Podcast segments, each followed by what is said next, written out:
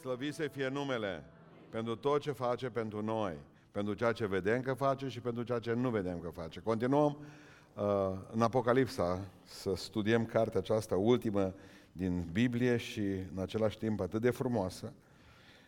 Capitolul 3 am rămas cu ultima biserică din ciclul celor șapte biserici cărora Duhul Sfânt le vorbește prin îngerilor, prin pastorilor. Și acum în această seară de la versetul 14 citim cuvântul Domnului. Deci Apocalipsa capitolul 3 de la versetul 14. Îngerului bisericii din Laodicea scrie, iată ce zice cel ce este amin, martorul credincios adevărat, începutul zidirii lui Dumnezeu. Știu faptele tale, că nu ești nici rece, nici în clocot. O, dacă ai fi rece sau în clocot. Dar, fiindcă ești căldicel, nici rece, nici în clocot, am să te vărs din gura mea. Pentru că zici, sunt bogat, m-am îmbogățit și nu duc lipsă de nimic și nu știi că ești ticălos, nenorocit, sărac, orb și gol. Te sfătuiesc să cumperi de la mine aur curățit prin foc, ca să te îmbogățești și haine albe, ca să te îmbraci cu ele, să nu ți se vadă rușinea goliciunii tale. Și doctorie pentru ochi, ca să-ți ungi ochii și să vezi. Eu mustru și pedepsesc pe toți aceia pe care iubesc. Fii plin de râvnă, dar și pocăiește-te. Iată, eu stau la ușă și bat. Dacă aude cineva glasul meu și deschide ușa, voi intra la el, voi cina cu el și el cu mine. Celui ce va birui voi da să șadă cu mine pe scaunul meu de domnie, după cum și eu am biruit și am șezut cu tatăl meu pe scaunul lui de domnie. Cine are urechi să asculte ce zice bisericilor Duhul, amin. Reocupați locurile.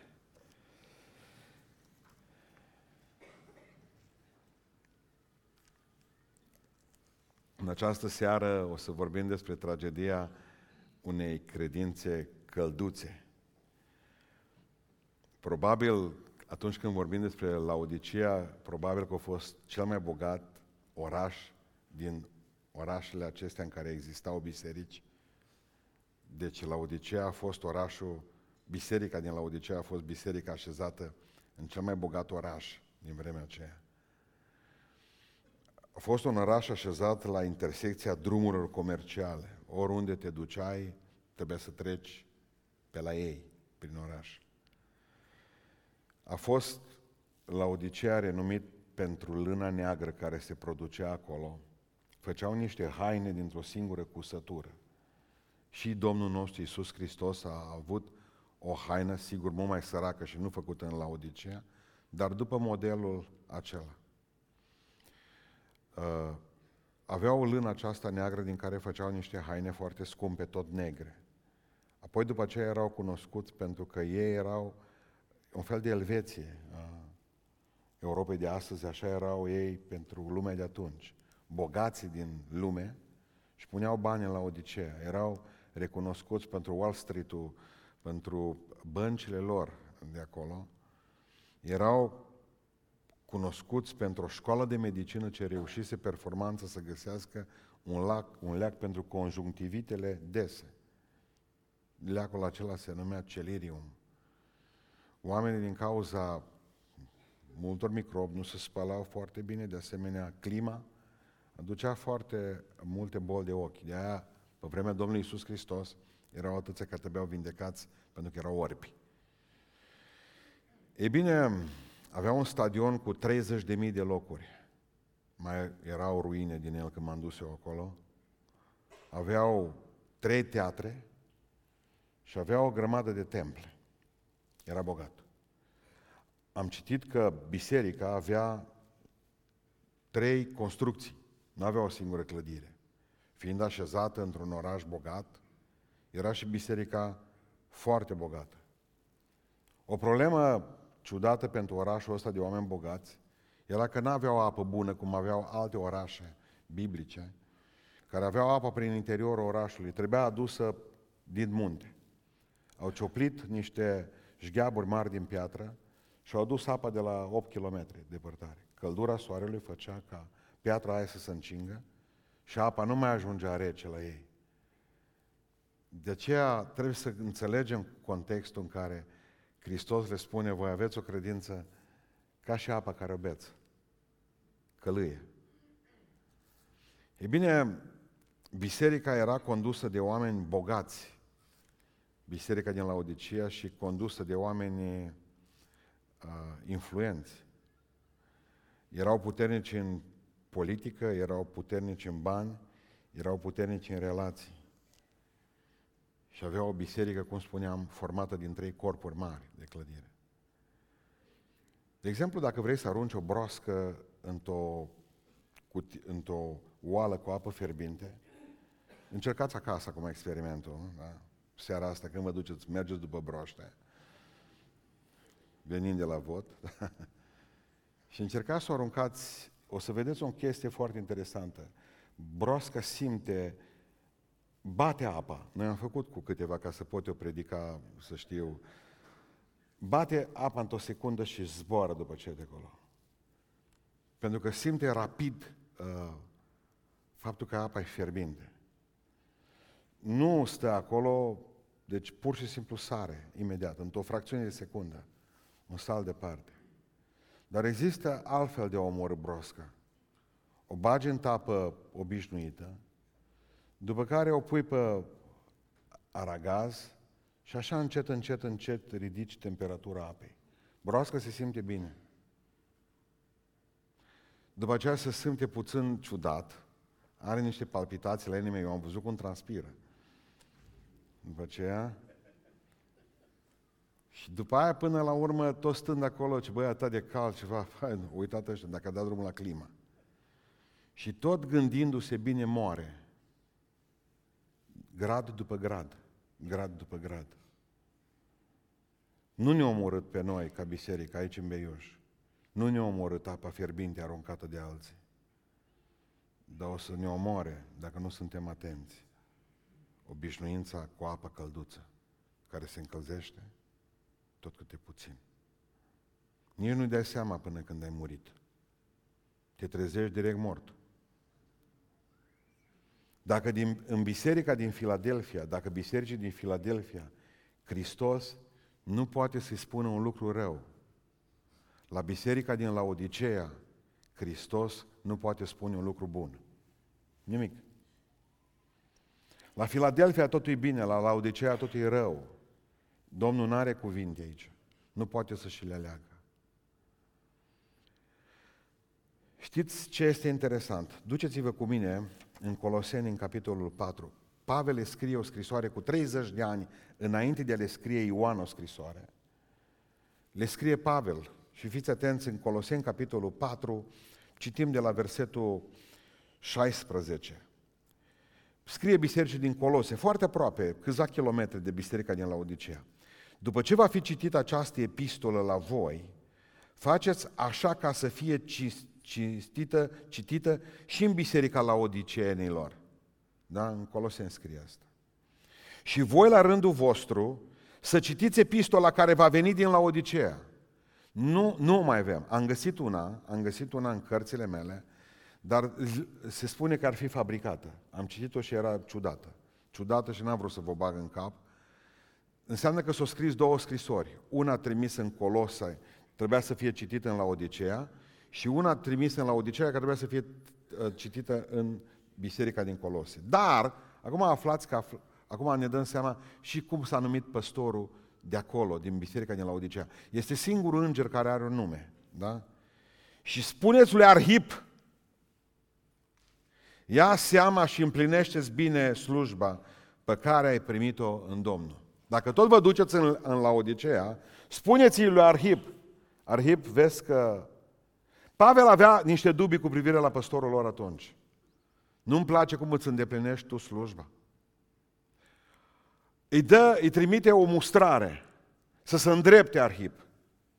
După 30 de ani, scrie Ioan, sfătuit de Duhul Dumnezeu să și scrie această scrisoare. Nu mai era nimic din biserica aceea. Arhip, nu știu dacă era pensionat sau încă era activ. Dar biserica era praf. Dacă n-au avut timp să se schimbe, am zis. Dacă n-ar fi avut timp să se schimbe. Când bisericile vor ajunge ca și la Odiseea, și deja cele mai multe ori ajuns, va veni răpirea. Încheiem, dacă ați băgat de seamă, capitolul 3 din Apocalipsa și capitolul 4 începe cu răpirea.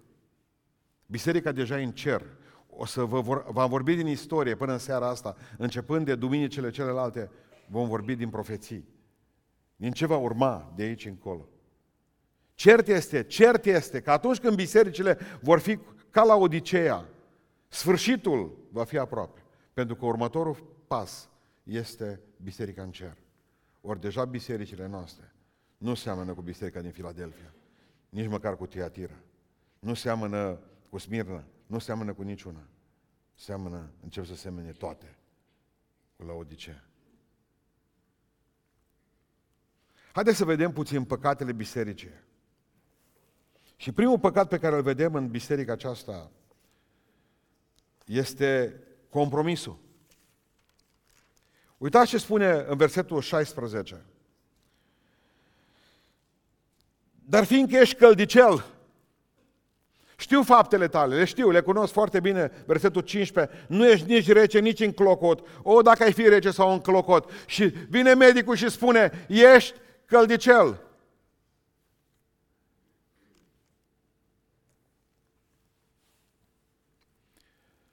Există oameni în lumea asta care au fost reci-reci. Să vă explic cum stă treaba cu căldicelul. Au fost niște oameni păcătoși, dezastru din punct de vedere spiritual, reci, înghețați spiritual. Nu au avut treabă cu Dumnezeu, l-au blestemat dacă cumva au avut treabă cu El. Oamenii aceștia au trăit departe de Dumnezeu, departe de orice impuls, nu au avut niciun grad, au fost înghețați. Duhul lui Dumnezeu le-a vorbit. Și au început să se dezghețe. Și a fost o perioadă căldicei și ei. După ce au început să se aprindă, aprindă după Dumnezeu. A fost o întoarcere la Dumnezeu treptată, cu toate aceste stadii, rece, căldicel și apoi fierbinte pentru Hristos. Au fost oameni care nu au avut starea aceasta intermediară de căldicei. Au fost reci în lume, dar când s-au pocăit în a doua zi, în prima zi, o devenit toată fierbinți pentru Dumnezeu. O zis, mă, dacă în lume, când am fost, am trăit într-un fel, nu se poate să vin în biserică să stau liniștit. Știți care e problema bisericii din Laodicea? Când vorbim despre starea de căldicel, la ea n-a fost o stare de tranziție, ci a fost starea finală. Ei au sfârșit-o în căldicel. Da, avem dreptul să fim căldicei și noi.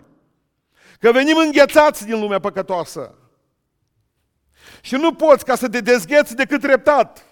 Că nu toți am trecut de la starea de înghețat la starea de fierbinte. Nu toți am fost ca acel, acel amestec ciudat între prăjitura aceea caldă scoasă din cuptor și înghețata rece. O trebuie să trecem pe niște etape până ne-am pocăit, până am văzut și pe aceea ne-am îndrăgostit tot mai mult de Dumnezeu.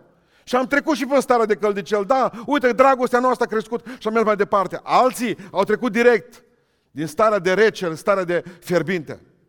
Dar în momentul în care tu sfârșești pocăința ta în căldicel, când tu, starea de căldicel este, este starea finală, e dezastru. Și biserica asta aici au s-o prăpădit. Mai țineți minte jocul acela când ne legam la ochi și căutam un obiect și ăștia dădeau tot felul de uh, rece, rece, rece când erai departe. Fierbinte, fierbinte, fierbinte când erai aproape. Ăștia erau doar orbi. Nicăieri aproape de Dumnezeu. Știți cum scăldicei aceștia? Compromisul. Cum văd eu compromisul? Cu un picior în lume și cu unul în biserică. ar face păcatele dacă n-ar fi prinși. E groază. Nu se sunt bine nici aici, nu se sunt bine nici dincolo. Sunt oamenii aceia care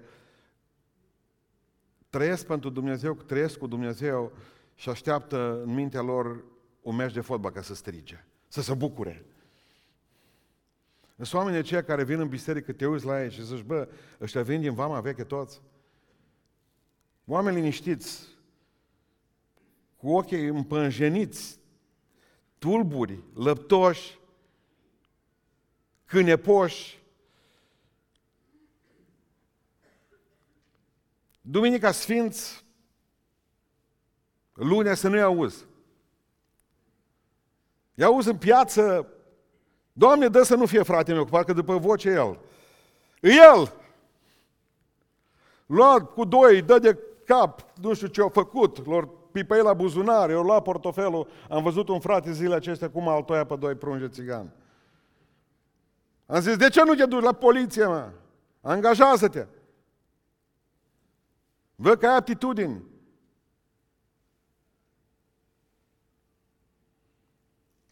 Teritoriul de mijloc e cel mai mare la ora actuală în biserici.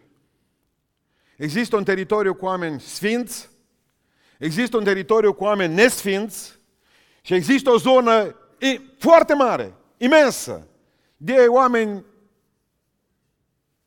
călduți. Nici cu Dumnezeu, nici cu satana. Compromiși. Suntem în zile din urmă și marele avantaj al nostru este faptul că încep să se polarizeze taberele. Știți de unde se va pierde? Din tabăra asta mare de compromis. Vor trebui ca să aleagă. O, du-te în lume și bucură-te. O, întoarce-te la Dumnezeu. Știți că teritoriul ăsta începe să piardă deja. Slavă lui Dumnezeu pentru asta. Eu sunt fericit că să distruge această masă amorfă, lungă, largă, groasă, magma asta de oameni care nu nici cu Dumnezeu, nici cu satana. Lava asta, stinsă aproape, lăptoasă, un pateu. De aici se pierde. De aici. Slavă Domnului că se pierde de aici. Biblia zice, ascultați-mă, Dumnezeu zice, eu sunt alb și negru. Griu nu-i de la mine. Dumnezeu a făcut ziua și noaptea. Satana a făcut ceața. Amestecul ăsta pe care nu mai știi la ora actuală, de oameni cu Dumnezeu și cu dracu, amestecul acesta este insuportabil pentru Dumnezeu. Știți ce s-a întâmplat în România? De aceea simt eu așa că, simt eu așa că suntem pe drumul bun. Până acum to- toată lumea creștină, nu știu mai ce, cu voturile, toți, și PNL-ul, și PSD-ul, și uh, toată lumea era creștini și democrați și tot. Până acum era marea masă de votanți. Încă mai există marea masă de votanți, pe care duce oricine. Exact cum azi dimineață povestea fratele Bogojel că s-a anunțat pe Închiriș că nu mai candidează fratele Costea, numai că s-o, de sară s-o hotărât să nu mai candidează. Bun. Să numește, să numesc trole, trol din uh, Închiriș. Bun. Uh, ideea este în felul următor. Această masă de votare din România, această masă de creștini începe să se polarizeze. Și spune la o dată, nu domnule, nu e adevărat, nu tot ce vedeți aici e adevărat. Nu, nu sunt oamenii lui Dumnezeu. Gata, ne retragem, plecăm, avem oamenii noștri, avem candidații noștri și suntem din ce în ce mai bătăioși pentru asta. Asta e marele câștig a României, polarizarea. Pentru că ei ne vor pe toți o apă și un pământ, să ne poată guverna. Să ne poată da să mâncăm totul, că plin de nervi, că mă gândesc că un fel de mâncare o au în străinătate și altă o fabrică pentru noi și o bagă în hipermarketuri. Își bat joc de noi, toată Europa își bate joc de noi. Cumpărăm aceeași mâncare de 10 ori mai scumpă, care avem salarii de 10 ori mai mici ca ei. Nu-i mai ajunge Dumnezeu decât sunt de, de, de, de, de hămăsiți, hămăsiți după, după, după câștig. Își bate joc de omul ăsta care nu are altceva decât își sparge, are 100 de euro pensie. Și tu îi dai produs de 10 ori mai rău decât al tău. Pentru că noi suntem groapa de gunoi a Europei. Această polarizare trebuie să se sfârșească cumva și în biserică. Sunt prea mulți ei care nu sunt nici cu Dumnezeu, nici cu satana. Nu te poți baza pe ei. Nu sunt oamenii de jertfă. Nu-i vezi lunea, nu-i vezi marța. La rugăciune nu sunt. Nu te poți baza pe ei financiar, nu te poți baza pe ei spiritual, nu te poți baza pe ei. Și până la urmă o să părăsească, până la urmă, părerea mea, asta. Asta e compromisul bisericii în Laodicea. Când o ars biserica o dată, o ars o biserică baptistă, în America au venit grămadă tot și frață noapte când auzi că arde biserica. S-au întâlnit doi pocăiți din biserica respectiv, unul lângă altul și zice, mă, după ce veni și tu? Zice, frate, zice, în viața mea n-am văzut biserica noastră arzând. În sfârșit ai ocazie acum. trezești dintr-o dată că arde biserica. Trezești dintr-o dată că nu mai poți opri din rugăciune. Cum se mai poate întâmpla asta? În Laodicea nu se poate întâmpla. Îți trezești că, domnule, cântă și îi vezi pe oameni copleșiți de măreția lui Dumnezeu. Copleșiți de dragostea lui, de bunătatea lui. Să vezi pe oameni că își mărturisesc păcatele și că schimbă viața. Această neutralitate, acest compromis, îi, îi, îi provoacă Domnul Iisus Hristos acest emeo. În limba greacă nu aia a vomita, ci reflux gastric. Cei care ați avut helicobacter pylori, știți la ce mă refer. Cei care ați avut refluxul acesta care vă omora și poate îl mai aveți și astăzi. Mai bine, mai bine, scuzați cuvântul, că spunea unul de profesorii mei, mai bine era cuvântul a vomita, că știi că te-ai scăpat odată de rău, decât repetatul această senzație de rău din gât pe care o ai. Asta biserică îl îmbolnăvește pe doctor. Ați mai auzit de pacient să îmbolnăvească doctorul? Adică vine Domnul și pune stetoscopul pe și ronghenul și până la urmă îl îmbolnăvește. Deci îmi provocați reflux gastric, emeo. Compromisul întotdeauna. Nu, am spus mereu, ne doare, știu că ne doare. Nu mai este mult și cei care până acum sunt cu un picior în lume vor pleca. Foarte bine. Mai bine rece, zice Iisus Hristos. Nu vă mai chinuiți aici. Poate că alte biserici pot păstra felul acesta. Nu, la noi parcă simțim mai bine dacă se poate pleca. Nu vă mai chinuiți, ori cu Dumnezeu, ori cu diavolul. E mai bine așa pentru toată lumea, și pentru noi și pentru voi, ascultați-mă. Și pentru cei care pleacă și pentru cei care rămân, că așa ne chinuim toți. Această, acest păcat al doilea pe care îl vedem aici este autosuficiența. Versetul 17 zice, pentru că zici, sunt bogat și nu duc lipsă de nimic. Dezastru. Știți de ce le răspunde Domnul Iisus Hristos lucrul acesta? Ă, la Odisea a fost de două ori distrusă de cutremur. Prima dată a fost distrusă în anul 17 după Hristos.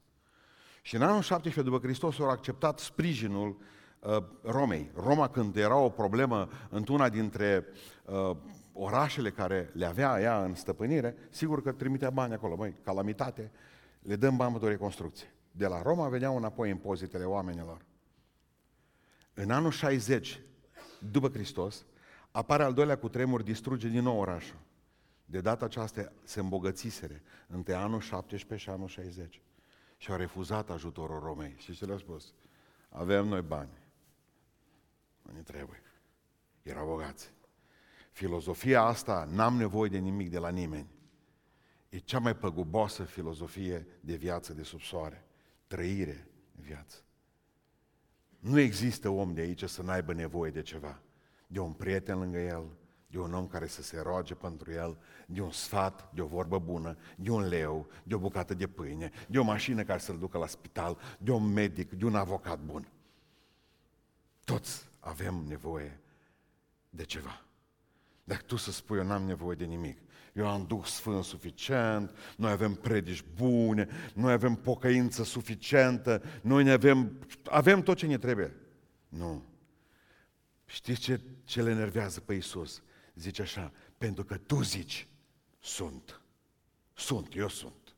Parcă e o biserică tip Marian Vanghelie, primarul care este. E, sunt. Noi avem. Suntem.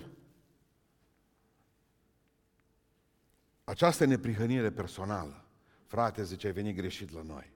Avem tot ce ne trebuie. Niciodată să nu spuneți că ați ajuns la nivelul biblic al spiritualității.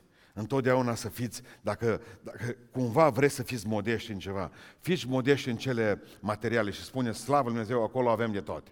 Ne ajunge. Dar când e vorba de spiritual, să spuneți mereu, n-avem.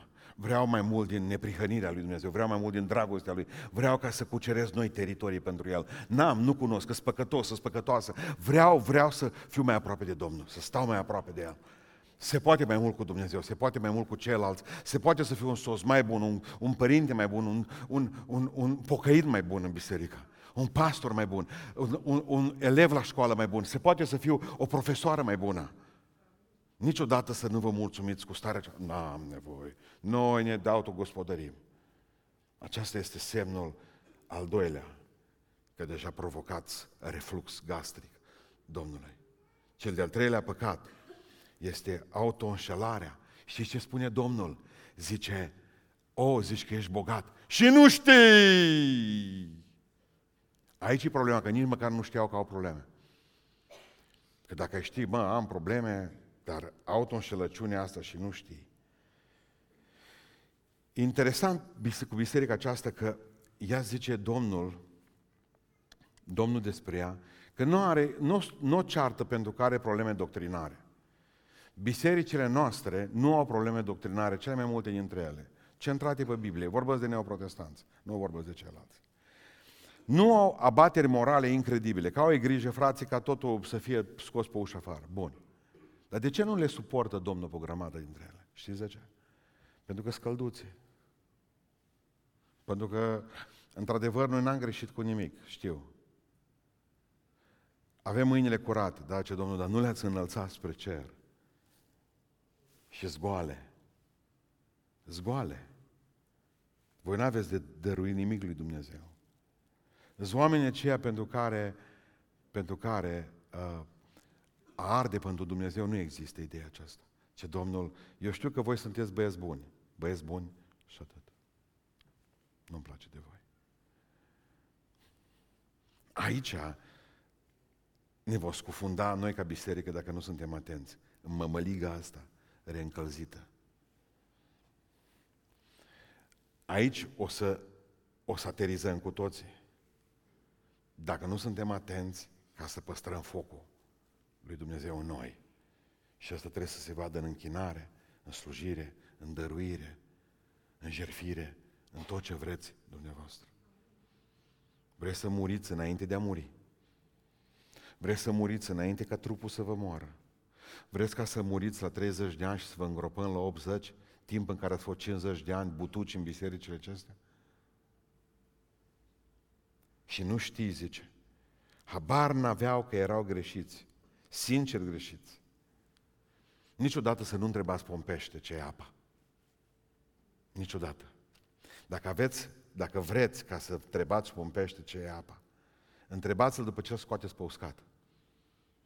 Are o definiție mult mai adâncă despre apă decât atunci când e înăuntru.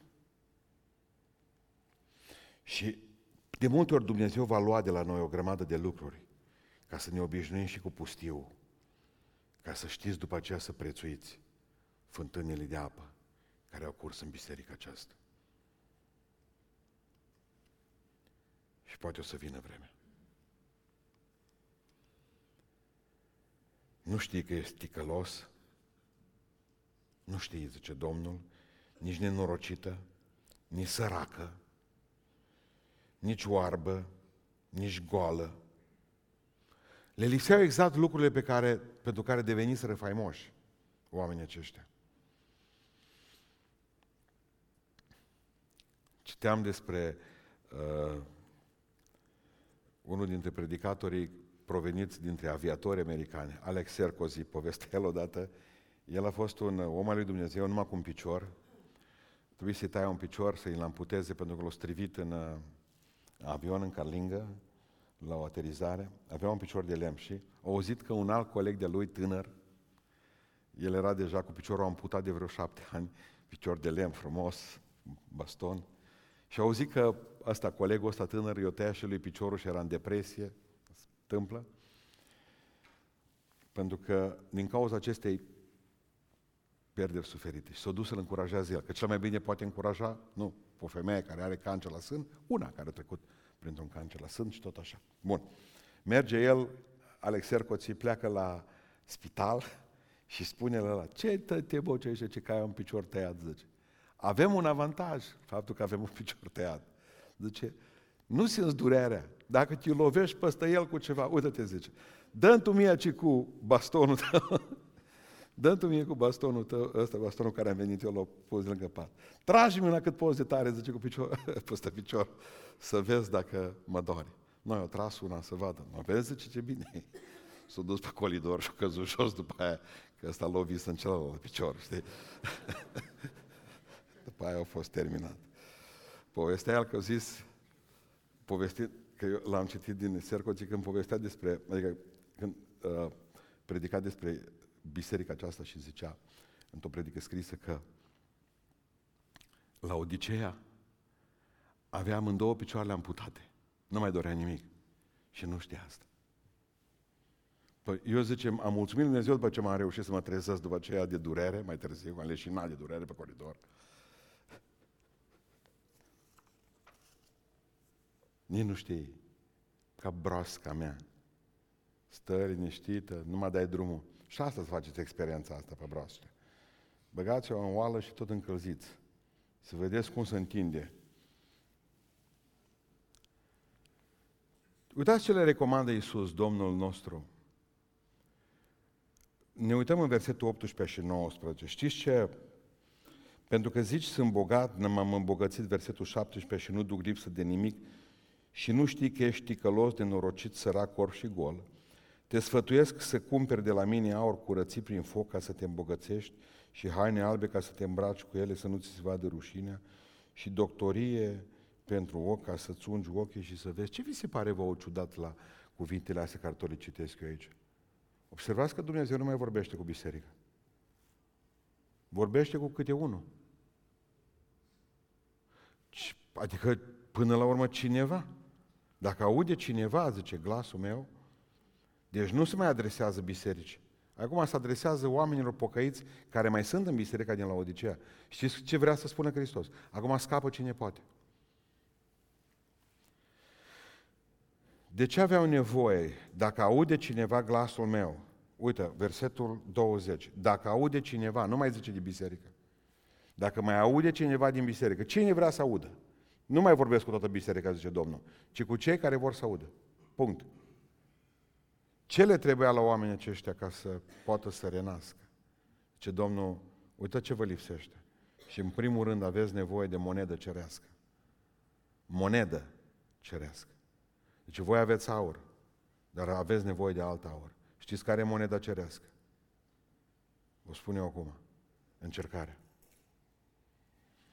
Spune cuvântul lui Dumnezeu că aurul curățit prin foc. În 1 Petru, v-am citit pe vremuri și v-am predicat de acolo. Pentru că întotdeauna încercările rafinează credința. Zice Domnul fermător. Știți de ce ați ajuns în starea asta? Pentru că n-ați trecut prin încercări. Voi aveți aur și ziceți, m-am îmbogățit și nu duc lipsă de nimic. Și Domnul, luați aur de la mine. Când zice, luați aur de la mine, hai să vă dau niște încercări. Poate că vă apucă dorința. Niciodată să nu vă blestemați durerea. Și știți de ce să nu blestemați? Pentru că durerea vă crește. Durerea ne crește spiritual pe fiecare dintre noi.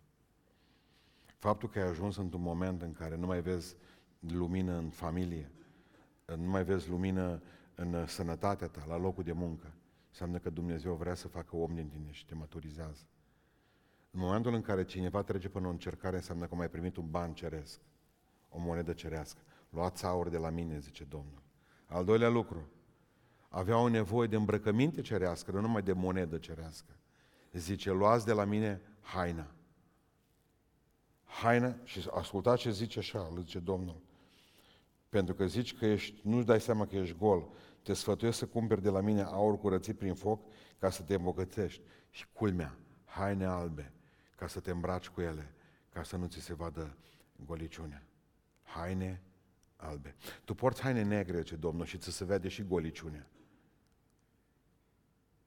Știți povestea hainelor noi ale împăratului, când au venit ei doi șmecheri și l-au prostit pe împărat.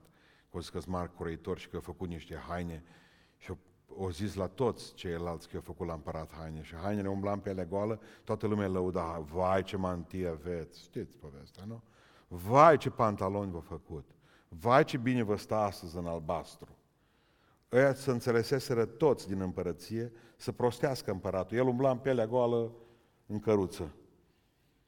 Până la un moment dat, Până la un moment dat, și-o dat și averea toată la croitorii ăia care erau acolo și care îl prosteau să umple în pielea goală, că numai el nu vedea hainele. Toți le vedeau.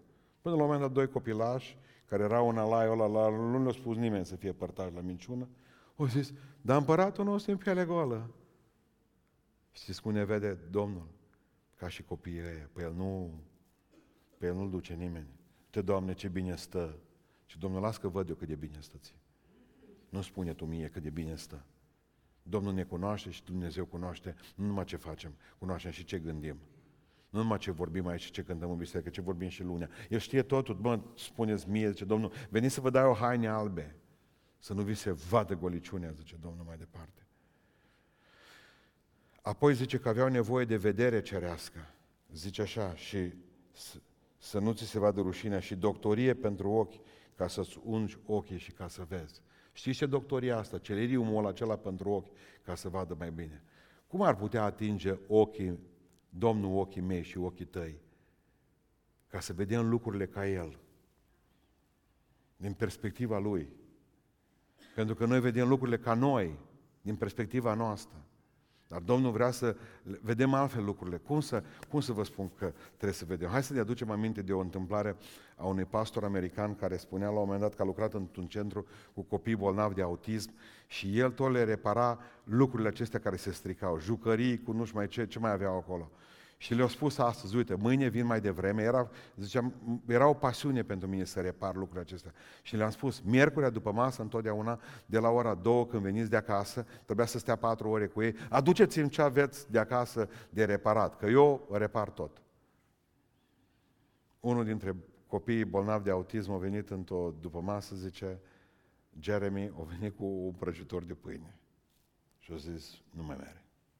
L-a pus la mine pe masă, după care numai l-am văzut ce că fac mâna în buzunar și scoate o filie de pâine.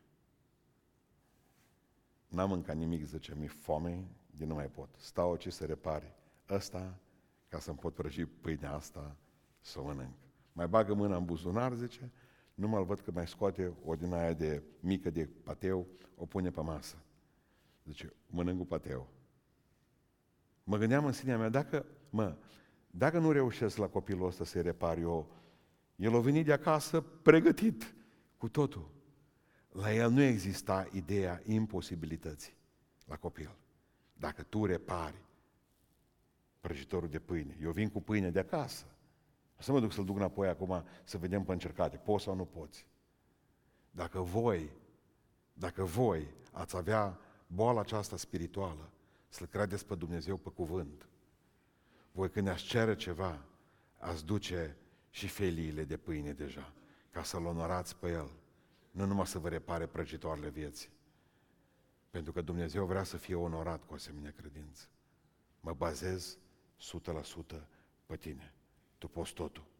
La tine nimic nu este imposibil. Am dreptate. Asta e vederea pe care Dumnezeu vrea să o avem noi. Restul, asta e vedere cerească încercare monedă cerească. Hainele lui Dumnezeu, neprihănirea lui, a lui, nu a noastră, este haina cerească.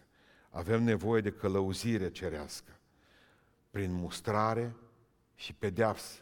Știți cum e călăuzirea Domnului? Tum, tum, tum, tum, tum. Frumos, aleluia! Zice Domnul, eu mustru. Vreau să te duc într-un loc. Las că te duc. Și mă duce. Nici o problemă nu e. Mi se pare că m-a dus în șuturi, dar am ajuns. Este acolo unde vrea Dumnezeu. Și prefer, prefer să mă duc între nuielile Lui, pe drumul pe care vrea El, decât de capul meu să ajung în iad. Ați înțeles? Ați înțeles voi. Și mai aveau ceva nevoie. Aveau nevoie de mâncare cerească. Dacă aude cineva glasul meu și deschide ușa, voi intra la el și ce voi face? Asta e mâncarea cerească. Voi cina cu el.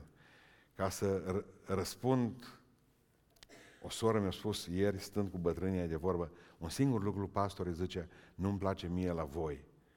Zic, care? Voi, zice, luați cina dimineața, cina Domnului. Și eu zice, vrea ca să iau sara, că cina e cină. Să mă vedeți cum am tulburat într-o secundă și cum am început cu termenii grecești. Și ce nu știut ea? Exact cu înainte cu o oră mă pregătisem pentru problema aceasta. Cu termeni grecești, femeia a rămas mută. Când ne-a spus că grecii aveau trei feluri de mâncare și aveau micul dejun. Micul dejun se numește acra, acra, acratisma la ei. Ce mâncau grecii la mic dejun? Știți ce mâncau? Bărbață, de obicei și muiau o bucată de pâine în ulei sau o bucată de pâine în vin. Atât mâncau grecii. Cea de-a doua masă a zilei, prânzul, era aristo. Și grecii nu mâncau niciodată acasă. Mâncau pe în oraș, pe la fast food-uri. Asta era masa. Masa principală a grecilor, în schimb, era cina care se numea Deipon. La Deipon, toată familia trebuia să fie acasă. O să vedeți imediat unde ajungem și cu cina. De ce ce Hristos voi cina și nu voi prânzi cu El? Atunci era o dihnă, era masa principală a zilei, era masa cea mai bogată a zilei și era masa în care nu se mai mânca în fugă. V-am spus că la amnează mâncau la fast food bărbații, în oraș. Dimineața mâncau doar o bucată de pâine pe care o muiau în ulei sau în vin și plecau mai departe. Masa în tihnă era seara, se numea Deipon, era cina în care toată familia era adunată. Hristos nu vrea să mănânce cu tine micul dejun. Punct. Hristos nu vrea să mănânce cu tine nici prânzul la fast food. Asta îl găsești, uh, nu știu, poate că există și biserici de tipul ăsta. Domnul vrea să mănânce cu tine așezat. Și vrea să mănânce cu toți așezat. Cu toată familia lui, dacă seara. Și vrea să-ți dea toate bogățiile harului său. De aceea Domnul cinează cu noi. Și dacă cina asta se întâmplă să fie dimineața, dacă se întâmplă să fie la amiază sau seara, asta e altă treabă. Domnul vrea să spună nu felul de mâncare, că El e important în cină. Voi cina cu El, așezați, nu ne grăbim, zice Domnul. Și ultimul lucru din seara aceasta, și mai fac o paranteză, unde zice că e Domnul? Iată, eu stau la... Unde era? La ușă. Unde o zis la începutul Apocalipsei că este când o vorbi despre biserici. Iată cel ce este în mijlocul sfeșnicelor, în mijlocul bisericii. La biserică asta era afară, dar nu poate ce să stea înăuntru. Să-i vadă plictisiți, bogați, dormind, butonându-și telefoanele, cu mâinile pe pântece, mașinile tari în parcare, cu diuluri, cu ele îmbrăcate ca niște conopide. Ce să vadă Doamne? Stau afară, stau la ușă și bat. Zice, dacă aude cineva glasul meu, cla- și clanța, oricum, dacă aude cineva și deschide, păi de ce nu deschis el? Nu era la el clanța, e la tine, că de fapt fiecare trebuie să deschidă în dreptul lui. Și închei spunându-vă că aveau nevoie de statut ceresc. Cel ce mănâncă cu mine, zice Domnul, îi voi, îi voi da să stea cu mine pe scaunul meu de domnie, după cum și eu am biruit și am stat cu tatăl meu și stau cu tatăl meu pe scaunul lui de domnie. Dragilor, e simplu, pentru că lasă stea la masa ta, te lasă să stai pe scaunul lui. Repet, pentru că lasă stea la masa ta, te lasă să stai pe scaunul lui. Cel ce mănâncă cu Domnul aici, și știți la ce mă refer, cel ce ia cina în chip vrednic, pentru că sunt destui care iau cina în chip nevrednic și am ne pregătim și pentru duminica viitoare. Cel ce ia cu Domnul cina în chip vrednic, părăsând, ținându-și viața, ținându-și viața în sfințenie, omul acela va sta pe scaun cu Hristos acolo sus. Cine stă cu Domnul la masă, Domnul, îi dai masa ta Domnului. Știți ce înseamnă masa noastră? Masa înseamnă noastră înseamnă viața noastră și casa noastră și trăirea noastră. Ia tot ce ai de la mine, că într-o zi voi primi un tron acolo cu tine sus. Pocăiește-te, dar. Vreau să vă spun ce am spus bisericii de joia. Mă uitam să văd cam cât sunteți de joia aici în biserică, cam jumate. Preferam să fie ăilalți care nu... Tot voi sunteți, o să auziți a doua oară chestia asta. Uh, Pocăiește-te, dar. Știți ce se întâmpla cu biserica asta din Laodicea? Știți că a scăpat din starea de căldicică. Marea frumusețe a ceea ce am descoperit zilele acestea studiind cuvântul Domnului este că Filadelfia a fost iubită de Domnul. A zis, bravo, te voi păzi, voi face, nu știu mai ce. Nu n-o găsit nimic greu la ea. Când au auzit că a fost lăudată de Domnul, biserica din Filadelfia s-a culcat. Și nu mai știm de biserica din Filadelfia nimic. Înțelegeți ideea? Biserica aia ținută pe brațe și aia a fost pocăită biserica. Că Domnul nu a venit cu informații în astea uh, neadevărate. Da, 100% că biserica din Filadelfia, toată lumea își numește biserica uh, uh, Filadelfia. Toate bisericile. Ați auzit de vreo biserică numită la Odisea până acum? Nu! Da, știți ce e dureros? Liniștit pot să o pună. Că aia au sfârșit-o până la urmă bine. Aia la altă, Filadelfia, au sfârșit-o prost. Moare Filadelfia încet. E terminată. Biserica din Laodicea, știți ce face Domnul cu ea? Sare cu picioarele pe ea. Săracă, goală, ticăloasă, oarbă ce ești, ce Domnul. Te pedepsesc, te bat. S-au pocăit. După ce au primit mustrările astea și Domnul nu le-a spus un cuvânt bun, Voi veni la tine, zice Domnul, și îți voi da lovituri. Și Domnul s-a ținut de cuvânt. Avem mărturia că 60 de ani mai târziu, după ce au primit scrisoarea asta, episcopul bisericii, Aristagris, este ars pe rug. Și o mare parte a oamenilor din biserica aceasta devin mucenici. Știți de ce? Pentru că au început să ardă Atât au fost călcați în picioare și bătuți încât au zis, vrem să ardem pentru tine și s-au pocăit. Și spune cronicarul de atunci, zice că n-au tăgăduit numele lui Isus Hristos. Biserica asta, outsiderul ăsta, s-a ridicat în picioare și a zis, merge mai departe. În anul 363, am aici, știți ce se întâmplă în Laodicea? Cea mai mare consfătuire pe care au avut-o bisericile Domnului pentru a definitiva canonul Bibliei, să știe câte cărți intră în Biblia asta, care e adevărată și care nu e adevărată, care e de la Duhul Sfânt și care nu e de la Duhul Sfânt. Știți unde s-a desfășurat? În Laodicea! În anul 363, Laodicea era plină de flăcărare. Și ce au zis episcopii? Alegem biserica care e mai aproape de Domnul. Și acum să vă spun ce am descoperit astăzi înainte de a merge la vot, la ora 3. Ultima referință despre biserica aceasta, că e o biserică puternică, o avem în anul 1400! 1400 de ani după scrisoarea asta, biserica e ridicată și încă mai stă în picioare. Atunci, haideți să mai punem o dată față în față Filadelfia și cu Laodicea. Filadelfia încet încet pleacă în anonimat. V-am arătat ce a rămas duminica cealaltă din ea. O cărămidă din toată biserica. Lăudată de Domnul, lăudată de oameni. Asta e biserica lui Isus Hristos. Ce vreau să scot în evidență de aici? De atâtea ori Dumnezeu a sărit cu picioarele pe tine și ai fost supărată sau supărat. Dumnezeu a vrut să facă oameni din noi. Vreți să vă laude mereu Domnul? Ne-am lăudat pruncii. Nimeni nu-i ca a meu și acum nu mai știe nici tabla mulțirii. Am zis, i-am ferit de muncă, i-am ferit de încercări, i-am ferit de foc. Am zis, lasă că ne-am ars noi destul.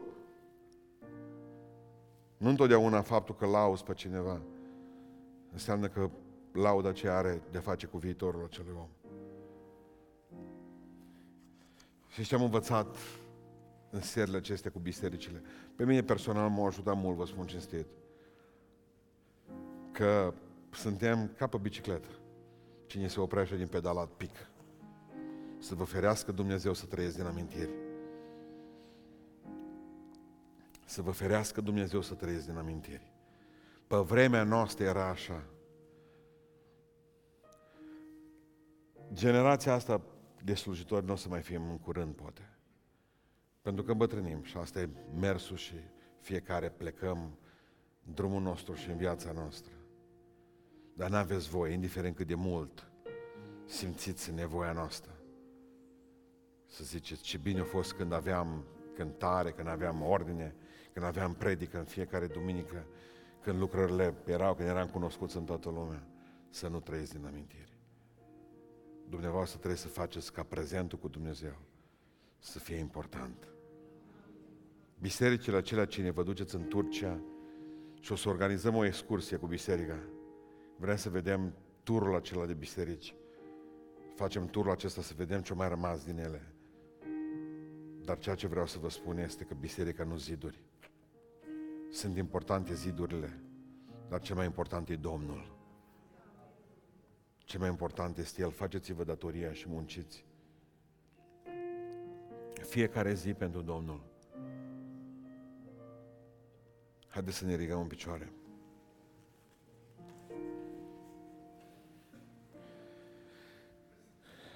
Vrea să ne rugăm să ne țină Domnul trej. Să nu disprețuiți nu iaua și loviturile Domnului.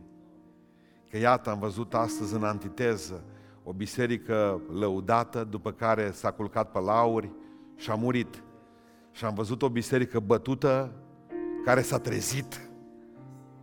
Care s-a trezit și a devenit fierbinte pentru Domnul. Se poate renaște orice biserică.